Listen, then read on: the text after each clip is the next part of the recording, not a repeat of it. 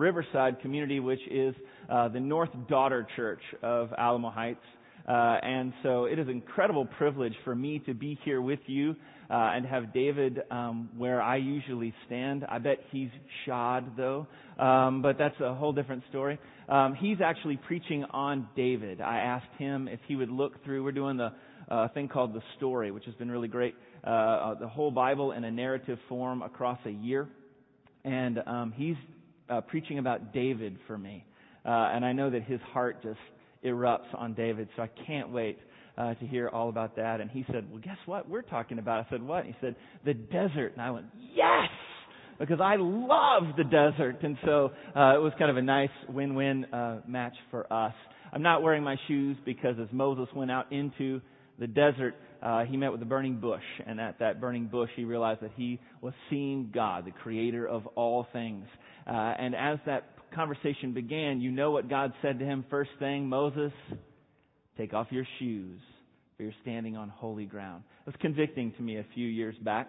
Uh, and so, what I really believe very deeply is, as a pastor, when I move into that place where I'm teaching about the Word of God, I believe that I need to remind myself that this is holy ground. That it does not belong to me, but it belongs to the Lord Himself. Second thing, I, the reason I do that is to say in kind of a prayer, in a, in a practical way, God, would you make this holy ground? Would this morning this be your place? And that as we come together to worship you, would you speak to us? And so that's my prayer for us today. Let's prepare our hearts by saying the Shema. If you would please rise. If you're a visitor this morning, the Shema comes from Deuteronomy 6. It is something Jesus would have said at least twice a day. And so we've appropriated it as a part of our hearts and a part of our lives to say, we want to be like Him. He would have done it as a declaration in preparation for many things, not only his day, but often to hear or recite the Word of God. And so would you join me in the Shema this morning? Shema Israel. Adonai Eloheinu. Adonai Echad. Hear, O Israel, the Lord is our God, the Lord alone. Love the Lord your God with all your heart, with all your soul, with all your, and your neighbor as yourself. Listen to these. These are the words of God. Blessed is the man who does not walk in the counsel of the wicked, or stand in the way of sinners, or sit in the seat of mockers. But blessed is the man who walks in the way of the Lord. He meditates on the law day and night. He is like a tree planted by streams of waters, which yields its fruit in season. His leaf never withers. All he does prospers. Not so the wicked. They are like the chaff that blow away in the wind. Therefore, they will not stand in the judgment, nor in the assembly of the righteous. For the Lord looks over the way of the righteous, but the way of the wicked will perish. These are the very words of God. Please be seated. We'd been in the desert for a long time. In fact, we'd gotten so uh, deserted that I swear my brain was scarred with heat. I'm not sure if that's possible, but it actually happened. Um, and we had done all kinds of things. And when you travel in the way that we were traveling on a study tour in a, in a rabbinical way, um, you don't ever know where you're going. You don't know what's next, and you don't dare ask, or then you won't find out anything. So you sort of have to linger on the bus, wonder what's going to happen. And we were traveling along. All of a sudden, it became much more urban. Then we came over a hill, and out laying in front of us at the base of the highway was Jerusalem. I'd never been there before. I'd preached about it. I knew all the things that happened in it. I'd hoped and wondered that someday, you know, someday, and that someday was that day. I remember, I, I don't know, I turned into about a 12 year old boy and began to rattle everything I could remember about Jerusalem. Just like this. Everybody just wanted me to be quiet. But I was excited. I mean, and if you know me, you know that it's hard for me to be quiet when I'm excited. And so I was excited. And, and then I didn't know where we were going in Jerusalem. I figured well, we're probably going to our hotel. I kept saying this. We're probably going to a hotel, but we may go to a stop. I don't know where we're going to go stop. And I don't know what stop we go to. That'd be really cool if we went to a stop, but I'm not sure if we will because we'll probably go to the hotel because we've been out all day. And so they're like, wow, would you, it would be great if you went into a meditative, prayerful mode now, you know? And so we get there, we drive around, we curl around the backside, and all of a sudden I see the wall of the old city. And I think of Nehemiah. I think of all the different places I've read about the wall. You know? We come around with all the other tour buses fighting for a parking place, and we get out. I don't really know where we are. All I know is that we're at the old city in Jerusalem, and we walk in, and there are people from everywhere. We've been in the desert for I don't know how long at that point, but um, we hadn't been around people except the folks that were traveling with us, and we'd gotten very close. And so now all of a sudden there were a bunch of other people, and they were from all over the world, and some of them were, you know, American, some of them were British, some of them were African. I mean, it was just wild, all the different folks that were there. Fascinating just to hear the languages. And my eyes are this big, you know, just massive. And and we walk up, and all of a sudden we're in sort of a security line, and by now I'm still just blah, blah, blah, blah, blah, blah, blah, you know, just talking, talking, talking, talking, talking. We get in through the security line, and you know, as we got really used to doing, and uh, all this kind of stuff, and then we finally get in there, wherever there is, and we come around a corner, and I'm still just a mile a minute, and as we come around the corner, the Western Wall. All of a sudden, I am face to face with the exposed base of the ancient temple of God.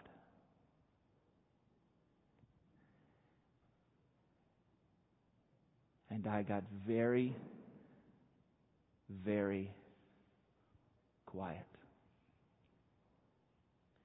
We walked up and we stood along a fence, and at the fence there was a division. And the division was of where the men were studying and where the women were studying. And as we stood there, we watched a rabbi, probably 30, 35 years old, I'm not sure. And he had about mm, 12 disciples that were, I don't know, 12, 13, 14, 15, and kind of different ages all around him. I remember they had their their little yarmulkes were all different colors, and it was sort of different than I'd ever seen. And they began, the, the, the rabbi was redheaded, and he was as impassioned as Fran, and he began to beat on the table upon which the book that they were studying was on. I don't know what they were studying, Isaiah, something cool like that, and they were beating on it. He starts singing this song, la, la, la, la, just like this.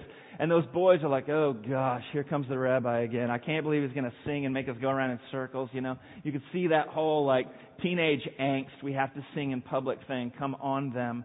Uh, and then after a while, it begins to lighten up, and they sort of they're having a good time, and then it kind of bleeds out contagious into the folks that are around them, and then all of a sudden, it was amazing. All of a sudden, we were standing way up, and we could see hundreds of men and the disciples that followed them dancing and singing this song as if it had been orchestrated, and it was just deeply, deeply moving.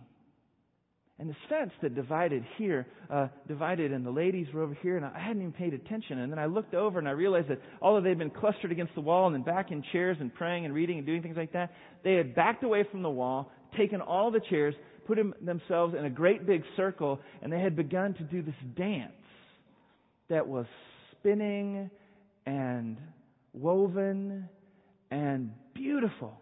I mean, it was so beautiful to watch and they were dancing to the song of the men. And it was all this picture of God's joy. Amazing. So Vander Laan, who's leading our trip, uh, he just goes, "I'm going to the wall," which is what he does. He just off he goes, and so he goes, and I think, "Can I go? Do I go?" And I'm like, "Absolutely, I'm going. They're going to have to stop me to keep me from getting up against this thing." And it turns out you can go. I was all mm, and for nothing, but uh, I get all in there, and then you know, do you wear a hat? Do you not wear a hat? You get, and so I get right up against this thing, and there's no room to touch or get near the wall at this time. There's people that are all lined up praying and so I go along, as you do, like at the bank, at the grocery store, looking for a line that's a little shorter. And so I finally find the one, and the one that I find has got a father who's, I don't know, he's probably about 35 as well. But he has a little boy, and he's kneeling down just like this up against the wall, and his little boy is sitting right here on his um, thigh. And they're talking, you know, away. And he's got a prayer shawl on. And he takes this prayer shawl, and he lifts it up just like this, and he reaches over his son And he puts his hands on the wall just like this. And he begins to pray and whisper into his son's ear. I can barely hear him, but it's the only thing I want to hear. And I don't even understand a word. I was so moved. I began to ask God, this feels holy, and I, why am I here? And He taught me this. He said, That's you and me. You see, what I want to do is I want to pull you onto my lap.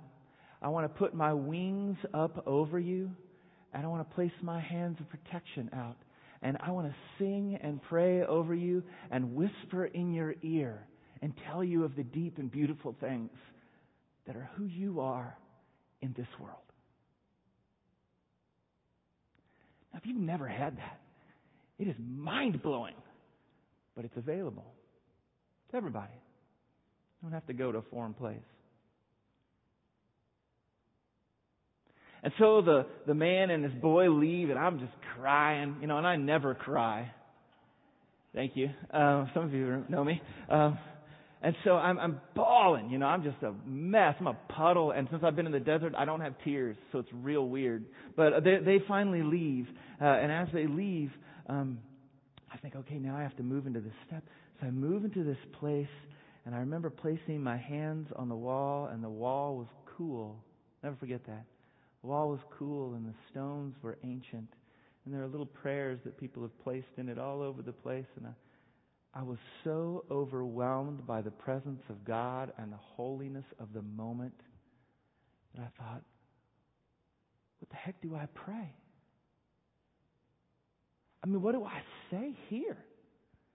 After God has spoken so lovingly to me and given me such an incredible picture, and now I'm supposed to respond? What do I say? And I got to tell you, for mm, I'm relatively chatty.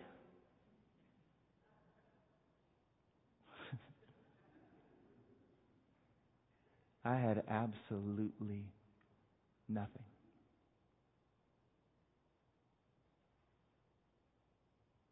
You know, could you pray for your wife and children?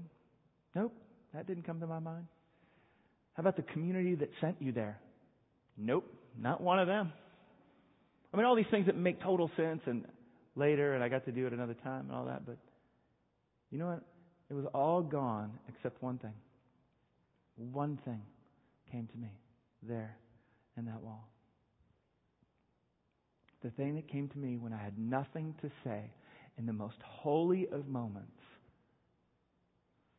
was the words of God. Scripture like out of nowhere, like a lightning bolt. And I just began to say it. Everything I could remember, every little fragment of everything, every little broken, unperfectly memorized idea, picture, story, every Sunday school lesson I had ever you teach Sunday school, I, every Sunday school lesson I ever had, everything, all just pulling. It was like yanking up every. The only thing that felt worthy in that moment were God's own words, and they taught me deeply in that hot and dry place with my hands on that cool wall. I was so thankful to have them. I was so thankful to have them when nothing else made sense.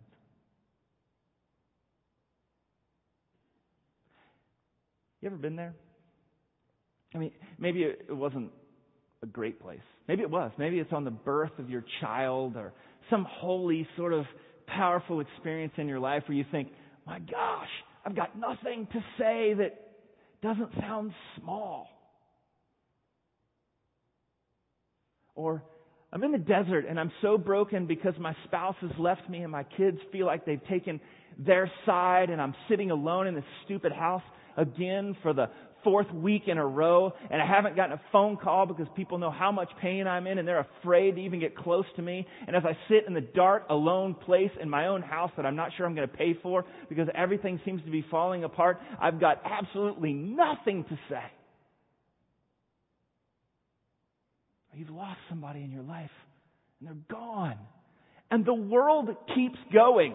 And you want to stand up in a restaurant or a grocery store and scream, don't you all know they're gone? How can you be buying fruit? Because things seem so small.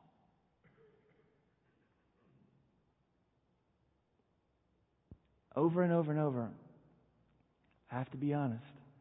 I've learned deeply inside of me, and I want to encourage you to consider that in those moments, you want to have the words of God. Psalm 1 is an incredible picture. It really is two pieces. It says, look, there is one, there are two paths here. One is full of the Word of God, the, the law that he meditates on day and night. That's the picture. And then the other is like chaff. It's just sort of a meaningless, empty, vacuous, dead, easy to blow away life. It's the stuff that nobody wants. And so the picture really to surviving the desert is which path you take. One, the desert eats you alive because there's no living water. The other provides you water that comes not from something you find, but something that comes from deep inside of you. Now, that is the water that you want. You want the water that Jesus offers even in himself, who is the walking Word of God all around the world. Come and let me be inside of you so that when the desert is breaking you, when you have nothing, when you are alone and it is dark, let me well up inside you. When you have nothing to say and it feels like your heart is locked, let my words unlock you.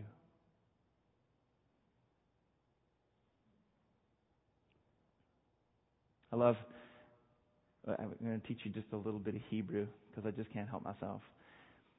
Say the word Haggah. Okay, now say it like this Haggah.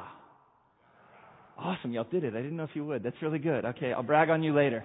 But um, you know, and some of you even moved your head like this, Haggah, which is exactly right now. Uh, some of you may know this word, but Haggah is um, is this word that means like a like a lion. When a lion comes to its prey and it's time to eat, the lion is going to Haggah the animal. Okay. And I know that you're like, gosh, that sounds hideous, but oh well, that's what lions do. Uh, and that's the image, that's the picture, is the haggah, like pulling at every piece, every sinew, every muscle, everything, and you're not going to get near the lion, and the lion's not going to stop until the lion's done, and the lion's going to do his thing. Do you know that when we translate Psalm 1, that haggah we translate to meditate? I'm talking about cleaning up something. Uh, and he, Haggahs, no, that's not pretty. Let's go with meditate. I mean, with, I don't know about you, but meditate is like this. Let's meditate. We will now be quiet. Nothing wrong with meditation, by the way, at all. But that's not the best. What we're talking about here is when you get into the Word of God, you Haggah, you meditate, you pull at every little piece you're wondering about it because these are the truths of God. This is the foundational stuff that in a nuclear holocaust, it's not roaches, it's the Word of God that's standing there. Wow, that's amazing. It's still here. It never changes. It doesn't matter what happens in our lives or in the life of the world, the Word of God stays the same. So if these things are true, then how can we look at it in a way that applies itself to our lives? I see two ways. There's probably lots more, but I'm a simple guy, big crayons and a big chief tablet. First is this I think that the Bible is a guidebook for life. It's just simple. It's a guidebook for life. You got a question? It's going to have an answer. Many of them you won't like. Some of them you really will. But if you begin to study it, you can look at a piece that we all might know, like the Ten Commandments, and you can begin to see this is how we are to behave, what is supposed to happen, things like that. It's just the way that it kind of is laid out, this guidebook. It makes it pretty easy sometimes because people have questions. I have questions. And some of the questions are hard. A lot of, a lot of times, especially when you're uh, hanging out with kids, they have questions you can't answer. But sometimes people come with a question that you can answer. You can nail it. You can knock it out of the park. Okay? And one of them that, that uh, comes all the time, it's really awkward in the moment, but it happens so regularly. It's interesting to see how it all goes. Someone will come uh, and they will want to have some time uh, with me, and I always am honored by that. And they're having trouble with something, and okay, well let's have some coffee, and we sit down, uh, and they're talking for a while, and we're catching up a little bit, and kind of whatever. And uh, then this question comes out, or this idea, and they say something like this: Well, and I've seen it both ways, so it's not really one way or the other. They'll say, Well, you know, I want to ask you a question. Okay. Well, you know I'm married, right? Yeah. Well, I think that God has given me someone else to love. And I want to leave my wife.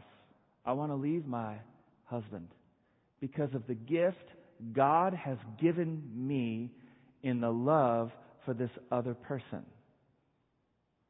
And it's a totally inappropriate response that I have because I want to go, yes! Awesome! I mean, not to the thing, but to this moment. I have an answer. And it is extremely clear because of the guidebook. There's no wavering on this one. It says it over and over and over. It's really clear. It says no. That's adultery. It's in the top ten. You go into Jesus and Jesus says, not only is it something that you do, but you can commit adultery in your heart. This is a time of repentance. And I assume that since we're sitting on the other side of a table, that that's where your heart really is. It even says, remember the wife of your youth. This is a no-brainer. The guidebook is clear. There needs to be no conversation. God doesn't give you a love to break up your marriage. It doesn't happen. And I have zero concern about saying that reality. And I've been a pastor long enough to see a lot of stuff.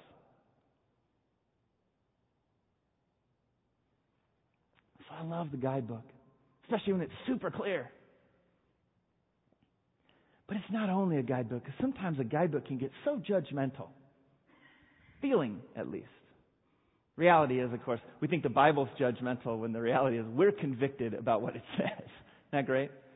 When it agrees with our life, we're like, oh, it's a beautiful book. When it disagrees with us, oh, it's judgmental. It's probably convicting our hearts, isn't it? Guidebooks tend to do that.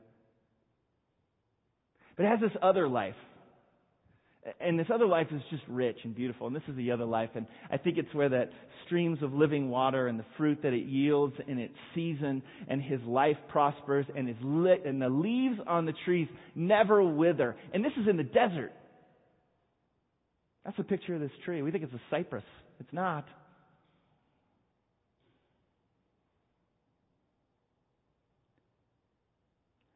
Because it's not only a guidebook for life. It's a love letter. And I mean a love letter. Like, for instance, or the example could be the Ten Commandments.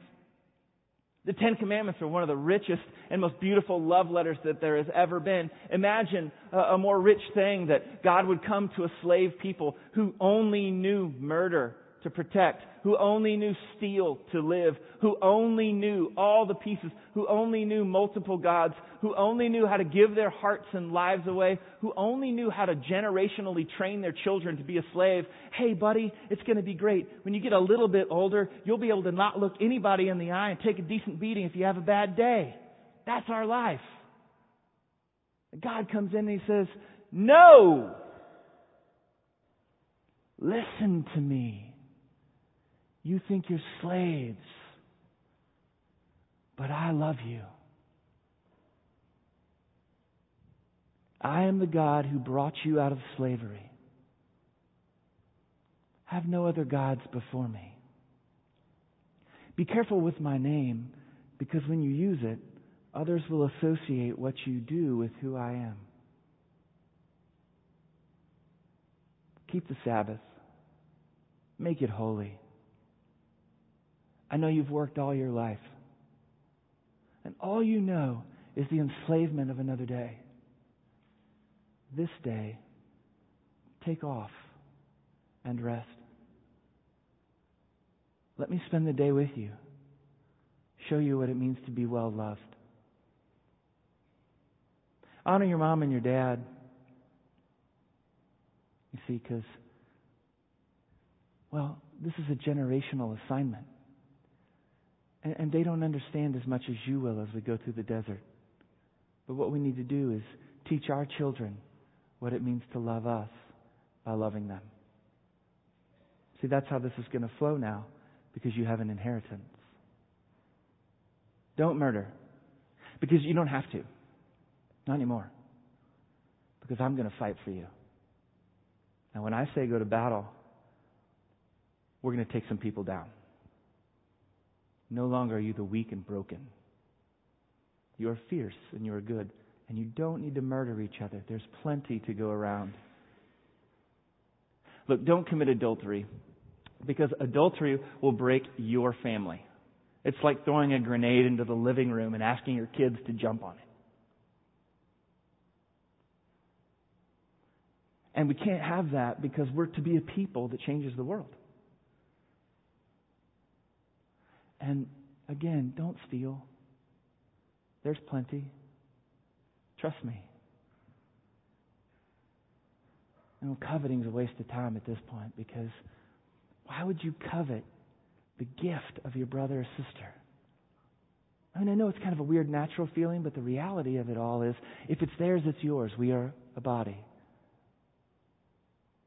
And above all this, know this I love you.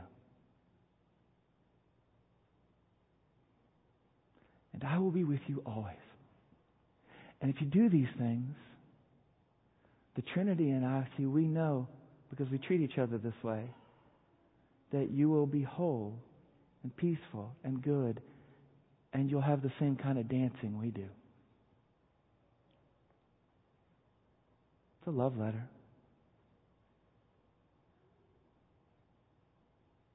You know, my imagination is either you're in the desert today, you've just been, or you're going.